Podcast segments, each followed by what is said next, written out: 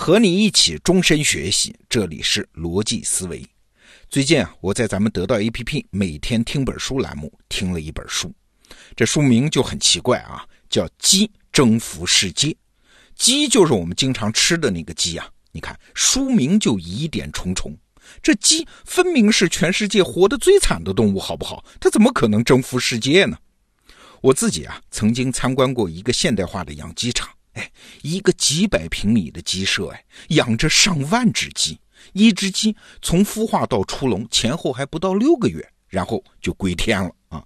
然后鸡翅膀送到这儿，鸡肠子送到那儿，骨头送到那儿。要知道，鸡的天然寿命是十到二十年，但经人这么一干预呢，它连六个月都活不到，就成了食品工业线上一块长了毛的肉，一点生物的尊严都没有。比惨，世界上哪个物种还能比鸡惨呢？但是我们熟悉进化论的人都知道啊，假如把鸡当成一个物种的整体，你又会发现这其实是一个特别成功的物种。有人统计过，现在地球上有两百亿只鸡，比什么猫啊、狗啊、老鼠啊加起来都多。要知道，进化的最高目的就是存在和繁衍啊。哎，它现在数量这么多，这也是某种意义上的成功。而且从人的角度来说，人是特别依赖鸡的。你想嘛，地球上的猫啊、狗啊都消失，那顶多是有人伤心啊，对整个人类的生活其实没有太多的影响。但是，假如鸡消失，那就要出大乱子。比如二零一二年啊，墨西哥为了消灭禽流感，捕杀了上百万只鸡。导致鸡肉和鸡蛋价格飙升，那结果呢？老百姓游行抗议，要求政府下台。为什么那么大反应啊？因为鸡是人类最廉价、最优质、最稳定的蛋白质的来源。哎，你看现在满大街都是什么黄焖鸡米饭，为啥没有黄焖牛、黄焖羊呢？哎，因为鸡的供应链是最稳定的啊。这个最稳定的供应链一旦出问题，可不就出乱子了吗？与此同时啊，鸡的文化意义也非同小可。几乎所有的宗教里面都有鸡的形象，而且鸡的地位还都挺高的。比如在基督教的传说中，上帝曾经化身为公鸡；在伊斯兰教的典故里面，鸡是颂扬真理的神明；而在中国呢，鸡被称为五德之禽呐。也就是说，鸡一个物种身上具备了文德、武德、勇德、仁德、信德五种高贵品格啊。那刨去像龙这样的神话生物，在真实存在的动物里面，能享受这么高赞誉的，好像也只有鸡。所谓鸡征服世界，指的就是它在物种繁衍上的成功和在人类社会中的地位。那问题就来喽，这鸡它到底是怎么做到的呢？我们的第一反应肯定是，这是人类驯化饲养的结果啊！鸡走的是和猫和狗一样的路线，这当然从大逻辑上没有错。但是这就引出一个更大的疑点：人为什么要驯化鸡呢？驯化狗是因为它可以看家护院，驯化猫是因为它能抓老鼠。但是从一开始来看，人是没有理由驯化鸡的呀。要知道，现在世界上绝大多数人工养殖的鸡。他们的祖先都是同一个东西，叫红原鸡，红色的红，原始的原。它和今天的鸡可不一样啊。首先呢，这个红原鸡是极其的警觉，而且会飞啊，不像今天的鸡，不是上窜下跳，那是真飞呀。红原鸡一次能飞一点五公里，特别难抓。那其次呢，抓到也没有什么用啊！这个动物生性桀骜不驯，脾气特别差，宁可自己撞死在笼子里，它也不会被驯服。你看这哪是鸡呀，根本就是低配版的鹰嘛！更重要的是呢，没有抓它的理由，吃肉嘛啊！红原鸡的肉特别少，下蛋嘛，红原鸡一年只能下六个蛋，你说你抓它图个啥？哎。那鸡到底是怎么走进人类的生活呢？而且还占据如此重要的地位呢？这其实啊是源于鸡的三个特别不起眼的习性。这些习性在自然界算不上什么大的优势，但是一旦跟人类社会接触，它就被迅速放大了。我们来念叨念叨啊。这第一个习性啊是恋家。红原鸡啊，只要在一个地方住下，它就不会轻易搬家。世世代代都住在这儿，那什么地方适合居住呢？当然是食物多的地方嘛。哎，巧了，人类文明刚刚开始发展，红原鸡最爱吃的恰好就是人类的那些不要的东西，什么谷子壳啊、腐肉上的虫子呀，啊，就是人类当时的生活垃圾啊，不是今天的生活垃圾，没有快递包装纸什么的。所以啊，红原鸡就主动在人类部落附近安家，大家成了稳定的邻居。哎，这个时候红原鸡的第二个习性就发挥作用了，那就是啥？是酷爱交配。哈哈，不管是公鸡还是母鸡，都特别喜欢交配。那真的是来者不拒啊，逮谁跟谁来。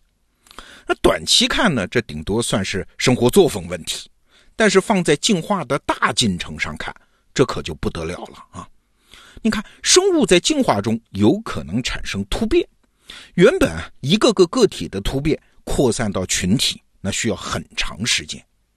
但是，假如这个物种特别爱交配，这就意味着突变在种群里面能迅速蔓延啊，就是它的基因的变异性非常强。鸡就是这样，只要一只鸡发生突变啊，肉变得特别多，哎，人就可以把它抓过来和别的鸡交配，过不了多久就会有一堆肉鸡。这就意味着人类可以根据自己的需求随意改造这个物种。啊，比如说你需要漂亮的羽毛，就抓一只羽毛产生突变的鸡来配种；需要鸡蛋，就找一只特别能下蛋的鸡来配种。换句话说，鸡就像一坨生物粘土，就像橡皮泥一样啊，你可以把它捏成任何形状，而且时间还不用太长。人类从来没有见过这么好用的动物啊，于是就想把它留在身边。哎，这个时候鸡的第三个优势就显现出来了。这就是它顽强的生命力啊！什么极地、荒漠、高原，鸡不管走到哪儿都能活下来。啊，甚至有人做过一项实验，把鸡放在核辐射的环境里面，结果发现，除了鸡爪子发生了一点轻微的变化，它几乎没有受到任何影响。哎，所以有一个说法嘛，假如人类移民火星，只能带一种动物，那就是鸡呀。你看，恋家、爱交配、适应力强。这三个习性，别的动物也不是没有，但关键在于啊，只有鸡最大程度的嵌入了人类社会。这三样东西它全有，它对于人类来说啊最好用，人不管走到哪儿都要带着鸡啊。结果鸡的踪迹就遍布了全世界，而且越养越多。只要人类发现一个对自己有用的特性，就会紧紧抓住它，然后强化它。这是我们人类这个物种的特性。那鸡之所以在宗教里面有那么高的地位呢，也是同样的原理。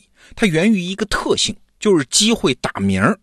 这公鸡体内有一种激素叫褪黑素，它对阳光很敏感，所以公鸡呢能在太阳升起之前就感知到阳光，然后打鸣叫起来。那对于又怕黑又没灯的古人来说，这就造成了一种错觉啊，觉得太阳是公鸡召唤出来的。正所谓雄鸡一唱天下白嘛，你看，就是这么一个小小的习性，一旦被人类抓住，就迅速放大，衍生出了各种版本的故事。这些故事万变不离其宗啊，就是说鸡是光明的使者。那说到这儿，你应该已经发现，鸡这个物种的崛起方式和别的动物不太一样。啊，以往我们都认为啊，一个物种要想获得成功，要么它进化出了高超的智慧，比如我们人类啊，征服世界靠的是脑子。当然了，退而求其次，你进化出锋利的獠牙、什么爪牙，这也算是一种成功啊。比如豺狼虎豹，凭借强悍的战斗力走上了食物链的顶端。那不管是哪种方式崛起了，总归是要靠自己。但是从鸡的身上，我们看到了另外一种崛起的方式，那就是搭载一个超级变量。你看，猫、狗，还有我们今天说的鸡，就是因为搭载上了人类啊，这个地球上最大的超级变量啊，从而实现了整个物种的崛起。它们身上那些原本不起眼的习性，一旦被人类捕捉到，就会随着人类的活动不断被强化、固定和放大。随着人类崛起，他们也一起崛起啊！所以拥有一个特性，然后再找到一个超级变量的放大器，这是一个物种崛起的另一种方便法门。好，最后还是推销一下每天听本书这个产品。你看，要是没有这个简便的听书方法，我一辈子也不会翻开一本叫《鸡征服世界》的书。但是有了这个产品呢，我的阅读视野扩大了很多倍，和很多原来老死不相往来的知识能擦出火花。所以推荐你也享受一下这个服务吧。好，这个话题我们先聊到这儿。逻辑思维，明天见。